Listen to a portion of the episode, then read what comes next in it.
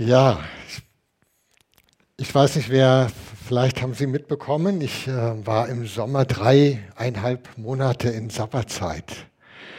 Ähm, hat mir unglaublich gut getan.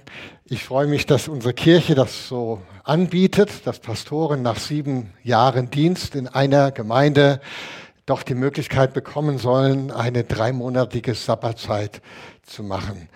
Ich habe in der Zeit auch noch eine Fortbildung gemacht in, im geistlichen Coaching, deswegen habe ich äh, und noch ein paar Urlaubswochen drangehängt, deswegen sind das dann dreieinhalb Monate geworden. Und ich muss sagen, ich ähm, war eine so wertvolle und wichtige Zeit für mich. Ähm, das erste Mal habe ich das 2014 gemacht und äh, dann ich, äh, in 2022, letztes Jahr, wäre eigentlich die sieben Jahre rum gewesen, aber wegen Corona war das schwierig. Da musste ich doch irgendwie vor Ort sein. Ich habe aufgetankt, ich habe gemerkt, wie ich regeneriere, wie ich neue Kraft schöpfe. Die letzten Jahre im Gemeinde und Bezirk haben mich viel Kraft gekostet. Waren, waren doch einige Herausforderungen da und natürlich auch Corona hat es nicht alles nicht einfacher gemacht. Ja, was, was, was war das geistliche Ziel meiner Sabbatzeit? Das erste, was mir wichtig wurde oder wo Gott zu mir gesagt hat, Ingo, ich möchte, dass du in den ersten zwei Monaten einfach mal alle Hüte absetzt, die du so aufhast. Äh, das heißt, ja, sei mal nicht Pastor.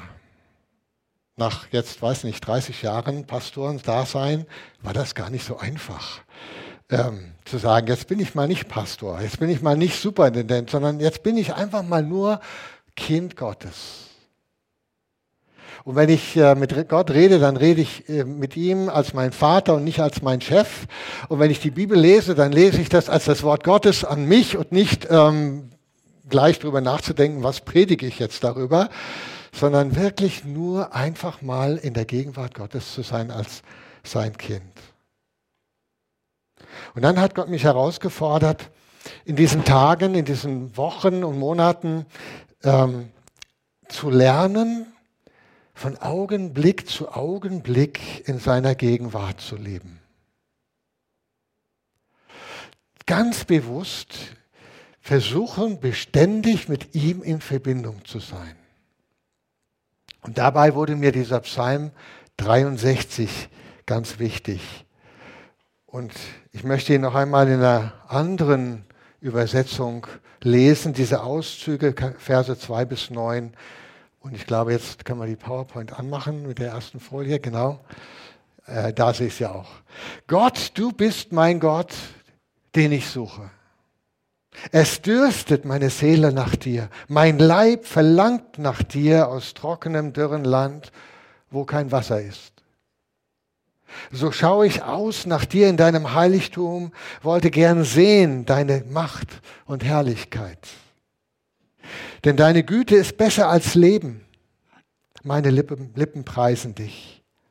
So will ich dich loben mein Leben lang und meine Hände in deinem Namen aufheben. Das ist meines Herzens Freude und Wonne, wenn ich dich mit fröhlichem Munde loben kann gute Nachricht sagt, du machst mich satt und fröh und glücklich wie bei einem Festmahl. Es ist die Erfahrung, dass, dass die Seele in der Gegenwart Gottes total satt wird. Wenn ich mich zu Bette lege, so denke ich an dich. Wenn ich wach liege, sinne ich über dich nach. Denn du bist mein Helfer und unter dem Schatten deiner Flügel frohlocke ich. Meine Seele hängt an dir. Ich, ich liebe diese Formulierung. Meine Seele hängt an dir. Ich klebe an dir. Ich will an dir dranbleiben, jeden Moment. Deine rechte Hand hält mich.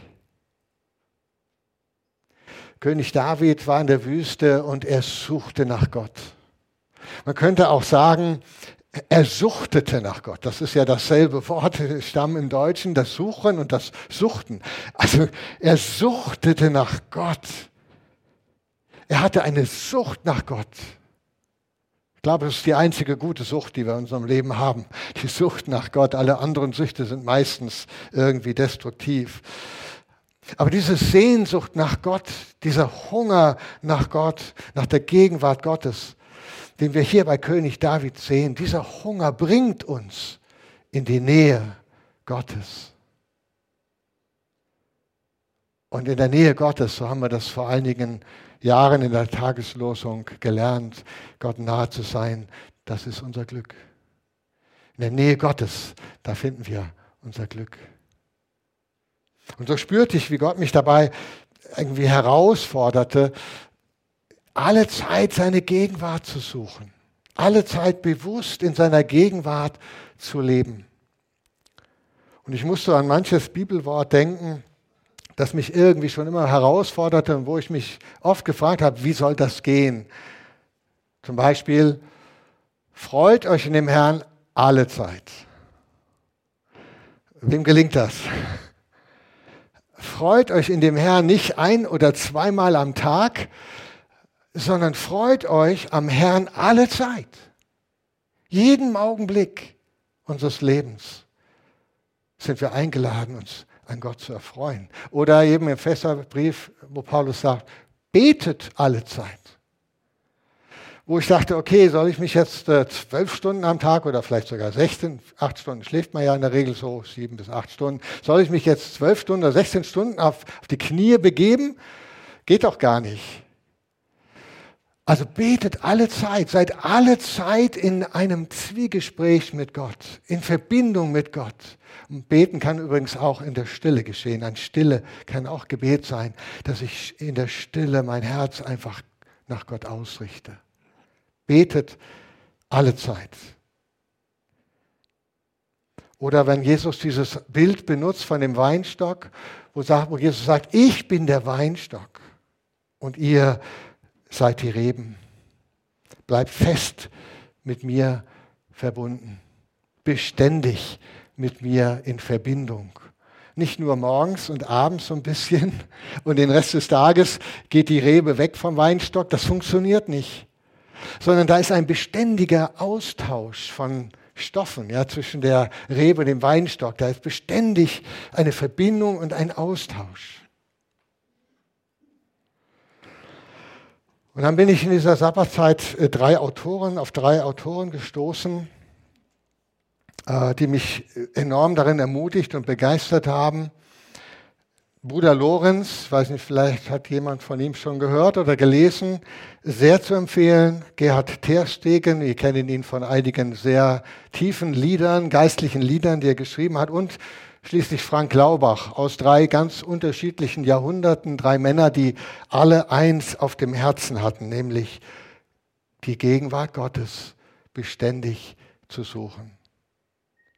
Möglichst in jedem Augenblick ihres Lebens mit Gott in Verbindung zu sein, ihn anzubeten oder mit ihm in einem Zwiegespräch zu sein. So habe ich mir das vorgenommen, mit Gottes Hilfe jeden Augenblick meines Lebens, wenn ich nicht gerade schlafe, mit Gott in Kontakt zu sein, gerade im Alltag. Gerade wenn ich arbeite, gerade wenn ich irgendwelche Dinge zu tun habe.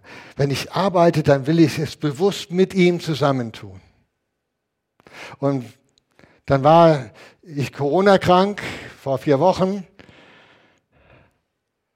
Nein, ähm, doch ja, genau, vor, vor vier Wochen. Und ich habe gesagt, Jesus, ähm, hast du Lust mit mir Frauenfußball zu gucken? Und dann habe hab ich das Gefühl gehabt, dass Jesus, ja, sagt, ja, komm, lass uns das machen. Und dann habe ich mit, auf der Couch gesessen, die Esther musste arbeiten. Dann habe ich auf der Couch gesessen und neben mir saß Jesus. Und wir haben uns unterhalten über Frauenfußball. Und das war spannend. Und ich habe gesagt, Jesus, es ist so faszinierend, wie Menschen ihr ganzes Leben investieren und ihre ganze Leidenschaft für eine Sache nämlich einem Ball hinterher zu rennen. Ich finde das faszinierend, wie viel Opferbereitschaft da bei diesen Frauen ist, um, um gute Fußballspieler zu sein. Und ich habe so das Gefühl gehabt, dass Jesus sagt, ja, wenn meine, wenn meine Kinder, wenn, wenn die, die, die zu mir gehören, wenn die auch so eine Opferbereitschaft hätten für mein Reich, für meine Sache, dann würde diese Welt ganz anders aussehen. Ja, so habe ich mir vorgenommen, ich möchte möglichst alles, was ich mache, mit Jesus zusammen machen. Ich möchte, wenn ich arbeite, wenn ich spazieren gehe, ich möchte mir bewusst sein, Jesus ist da. Und wenn ich Menschen begegne ähm, beim Einkaufen oder so, dann möchte ich sie segnen, möchte ich nicht, manchmal entdeckt man sich oder ertappt man sich ja, wie man von oben herab dann auf Menschen schaut und sagt, Mensch, was ist denn das für jemand? Nein, ich möchte lernen, mit Jesus zusammen die Menschen zu segnen, denen ich begegne. Für sie beten ich will beständig in meinem Herzen Gott anbeten. Das werde ich tun, wenn ich einmal bei ihm bin. Das werden wir alle, die wir zu ihm gehören, tun. Beständig in Anbetung sein. Und ich will das jetzt schon einüben in diesem Leben. Gott beständig anzubeten. Bruder Lorenz schreibt in einem seiner Briefe Folgendes. Ich kann mir nicht vorstellen, wie ein Christ ein erfülltes Leben führen kann, ohne sich darin zu üben, in der Gegenwart Christi zu sein. Ich für meinen Teil bleibe, solange ich kann, im Zentrum meiner Seele in ihm eingekehrt. Es ist der Gedanke, dass Jesus in mir hier wohnt, in meinem Herzen. Und dass ich mit ihm in der Gemeinschaft bleibe, in, in, mit ihm eingekehrt, dass ich in, dem, in der Wohnung meines Herzens mit ihm Gemeinschaft habe. Und dann schreibt er weiter, wir müssen unsere Gedanken immer wieder zu Gott zurücklenken. Wann immer wir feststellen, dass unser Gemüt von ihm abirrt, müssen wir es gelassen in seine Gegenwart zurückführen. Und Frank Laubach, er schreibt äh, seine Einübung der Gegenwart Gottes in seinem Tagebuch so, er sagt, diese Sache, ständig mit Gott in Berührung zu bleiben, ihm zum Gegenstand meiner Gedanken und zum Begleiter meiner Gespräche zu machen, ist das Erstaunlichste, was mir je begegnet ist. Und es geschieht tatsächlich.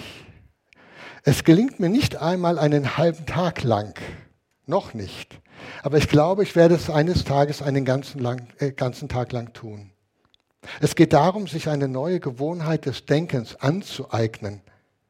Nun liebe ich die Gegenwart Gottes oder die Gegenwart des Herrn so sehr, dass ich, wenn ich mir auch nur eine halbe Stunde aus dem Sinn geht, wie es jeden Tag viele Mal geschieht, das Gefühl habe, als hätte ich ihn verlassen und als hätte ich etwas sehr Kostbares in meinem Leben verloren.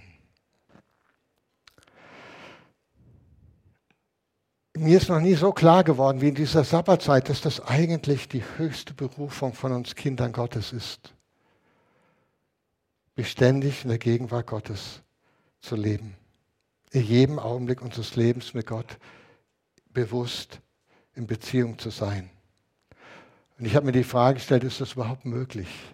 Vielleicht stellt ihr euch die Frage auch, ist das überhaupt möglich? Ich glaube ja. Ich glaube, dass Jesus es uns vorgelebt hat. Ich glaube, dass Jesus durch die Kraft des Heiligen Geistes in jedem Moment seines Lebens mit dem Vater in Verbindung war. Deswegen kann Jesus sagen, ich sage nur, ich denke nur, ich sage nur, ich tue nur das, was ich Gott tun sehe. Er war beständig, was sein Blick auf Gott gerichtet. Und er war so mit Gott in Verbindung, dass Gott alles durch ihn gewirkt hat, was Gott wirken wollte. Eine totale, permanente Abhängigkeit von seinem Vater. Er lebte ganz beständig und bewusst in der Gegenwart Gottes und ich glaube, dass wir ihm darin nachfolgen dürfen und sollen. Dieses beständige Leben in der Gegenwart Gottes, glaube ich, verändert alles. In der Gegenwart Gottes werden wir ruhig und gelassen. In der Gegenwart Gottes können wir loslassen. In der Gegenwart Gottes werden unsere Süchte und Abhängigkeiten klein, sie verlieren ihre Macht. In der Gegenwart Gottes erkennen wir, welchen anderen Göttern wir nachjagen. Was uns so wichtig ist, dass wir unsere Energie und Zeit darin verschwenden, obwohl es nicht hält, was es verspricht. In dieser Gegenwart Gottes, da werden wir frei, frei davon, um uns selbst zu drehen. Und seien wir ehrlich, wir drehen manchmal ganz schön um uns selbst. Wir werden frei von uns selbst. Wir werden frei von uns selbst, damit Gott uns füllt. Und so werden wir zunehmend erfüllt von neuen Dimensionen der Liebe Gottes, der Liebe zu Gott und zu unseren Mitmenschen. Ich glaube, es ist unsere Berufung, in dieser Gegenwart Gottes zu leben. Habe ich das erreicht in meiner Sabbatzeit? Lange nicht. Lange nicht. Ich habe gemerkt, es ist ein langer Weg. Aber es ist ein lohnenswerter Weg. Und vielleicht werde ich nie da ankommen, wahrscheinlich werde ich nie da ankommen, wo Jesus war. Und dennoch will ich ihm nachjagen. Dennoch möchte ich mir es vornehmen. Dennoch will ich nicht aufgeben, dass ich jeden Tag ein Stück mehr darin wachse, in der Gegenwart Gottes zu leben, weil ich glaube, dass es die Berufung ist für seine Kinder. Und ich kann das nicht in wirklich in Zahlen fassen, aber wenn ich vor meiner Sabbatzeit vielleicht fünf oder zehn Prozent meiner Zeit bewusst in der Gegenwart Gottes war, so bin ich es vielleicht heute zehn oder 15 Prozent. Ich weiß, dass es mehr ist als vorher und ich weiß, dass es einen Unterschied macht. Ich merke, wie plötzlich Dinge, die mir so wichtig waren, unwichtig werden. Ich merke, wie Gott mir immer wichtiger wird. Oder vielleicht kann ich so sagen, ich darf feststellen, ich habe mich in dieser Sabbatzeit ganz neu verliebt in Jesus, in meinem Papa im Himmel.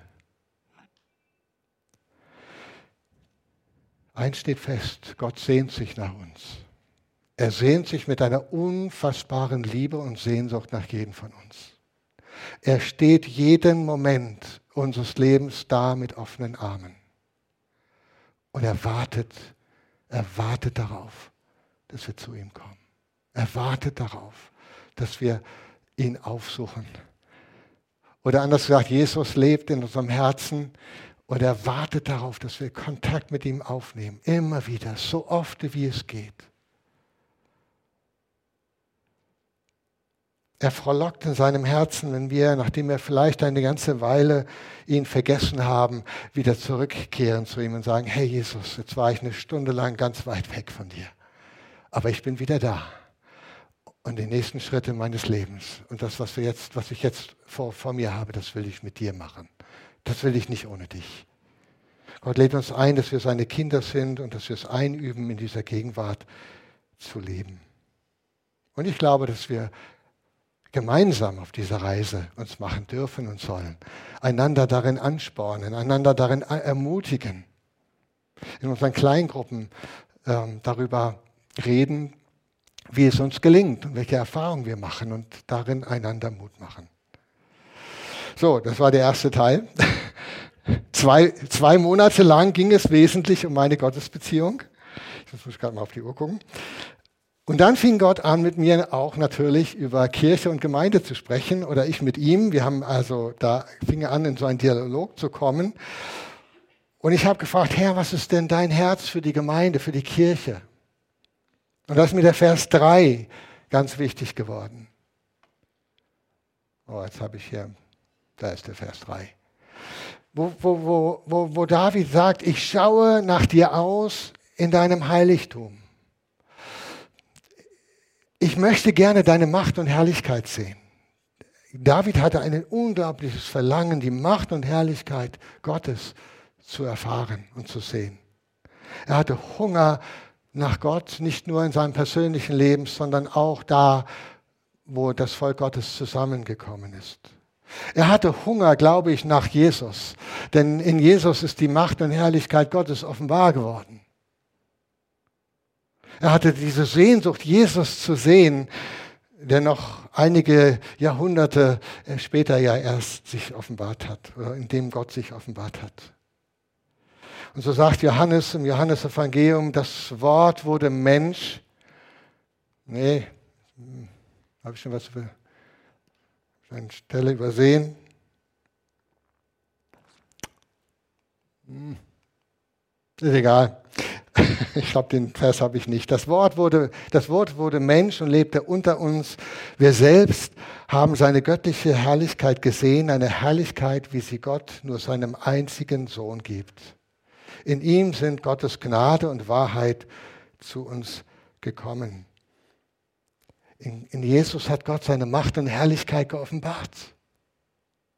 Und wenn wir ihn anschauen, Und wenn wir über ihn lesen in den Evangelien, dann sehen wir die Herrlichkeit und Macht Gottes. Wir sehen, wie Gott in Jesus unter den Menschen mächtig gewirkt hat. Wie er Menschen geheilt hat, wie er Menschen erneuert hat, wie er Beziehungen geheilt hat und erneuert hat. Wir sehen, wie Jesus voller Barmherzigkeit und Liebe den Menschen begegnet ist. Und auch seine Gemeinde nach Pfingsten durfte dieses Wirken Jesu in Macht und Herrlichkeit erleben. Jesus hat ja nicht aufgehört zu wirken, als er gestorben und auferstanden ist. Er hat ja weiter gewirkt durch seine Gemeinde, durch den Heiligen Geist.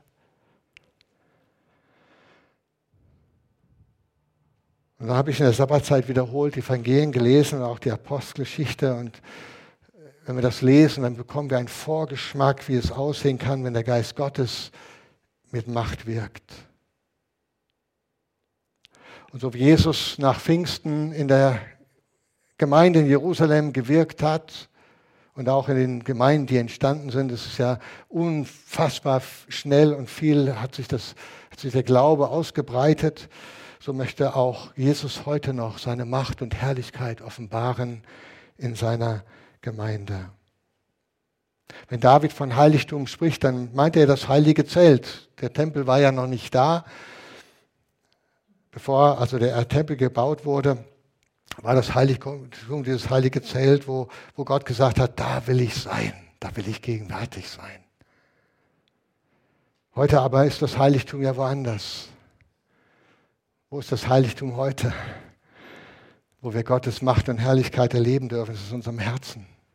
Das ist der Tempel Gottes, wo Gott mächtig wirkt und jetzt kommen wir zu diesem Vers, Vers 3, der da steht. Gott kann unendlich viel mehr an uns tun, als wir jemals von ihm erbitten können oder uns ausdenken können. So mächtig ist die Kraft, mit der er in uns wirkt.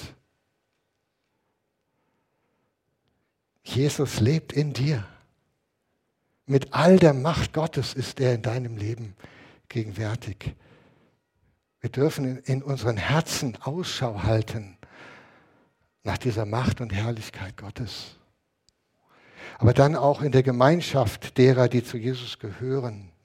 Wir legen, diese Verse sehr individualistisch aus in unserer heutigen Zeit, aber natürlich ist hier auch die Gemeinde gemeint. Da, wo Menschen zusammenkommen, da, wo zwei oder drei in meinem Namen zusammenkommen, sagt Jesus, da bin ich mitten unter ihnen. Also wir, seine Kirche, wir sind Heiligtum, das Heiligtum, in dem wir Ausschau halten nach der Macht und Herrlichkeit Gottes. So stellt David uns mit diesem Psalm vor eine zweite Frage. Die erste Frage ist, lebst du in der Gegenwart Gottes? Aber die zweite Frage ist, haben wir, nach der, haben wir Sehnsucht nach dieser heiligen, mächtigen Gegenwart Gottes in unseren Zusammenkünften? Ist der Sonntag-Gottesdienst irgendwie so ein Event in der Woche wie viele andere Events, die wir so besuchen oder machen?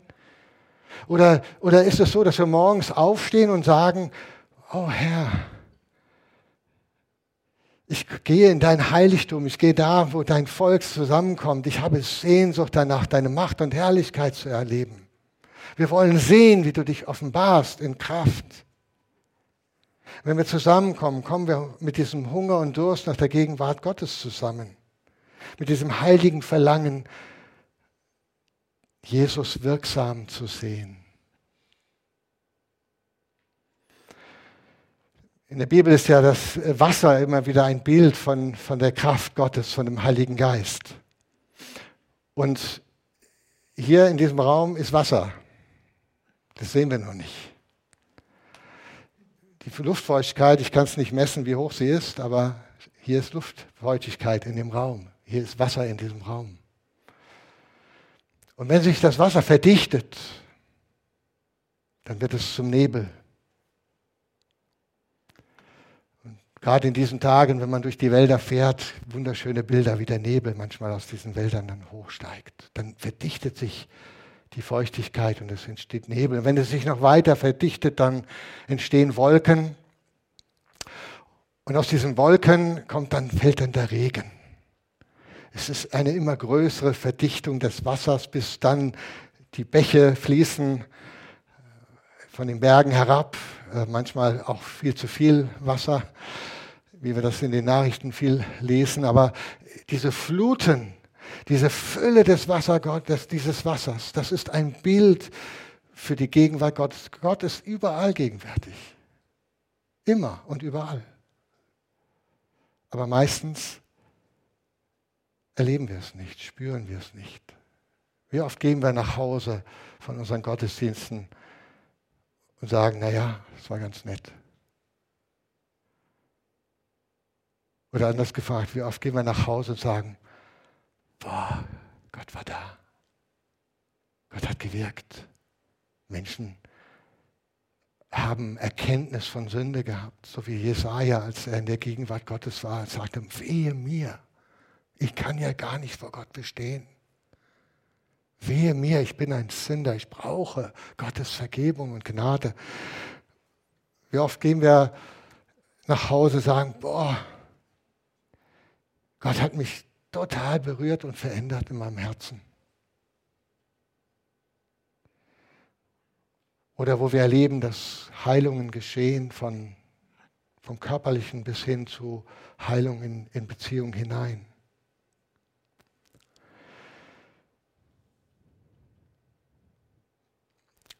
Wo erleben wir, dass Menschen umkehren, Buße tun, sich bekehren, als sie diesem Jesus begegnen. Wenn ich ehrlich bin, gemessen an der Heiligen Schrift, gemessen an dem, was wir in der Postgeschichte und bei Jesus lesen, finde ich, erleben wir das viel zu wenig. Viel zu wenig, dass Menschen umkehren, Buße tun, bekehren, sich bekehren, dass Menschen tiefgreifende Herzensveränderungen erleben und Heilung.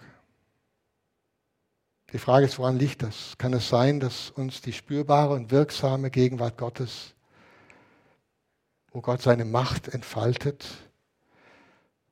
wo der Heilige Geist mit Macht wirkt, dass uns diese Gegenwart ein Stück weit abhanden gekommen ist. Und wenn das stimmt, und ich befürchte, dass es stimmt, dann lasst uns wieder von ganzem Herzen diese Gegenwart Gottes suchen, in unserem persönlichen Leben und in unseren Zusammenkünften. Ich denke, alles fängt an mit diesem einen Satz. Gott, du bist mein Gott, den ich suche. Ich sehne mich nach dir mit Leib und Seele. Ich schaue aus nach dir in deinem Heiligtum, wollte gerne sehen deine Macht und Herrlichkeit. So glaube ich, stellt uns David einfach diese Frage heute mit diesem Psalm. Hast du Hunger nach Gott? Hast du Hunger nach seiner Gegenwart?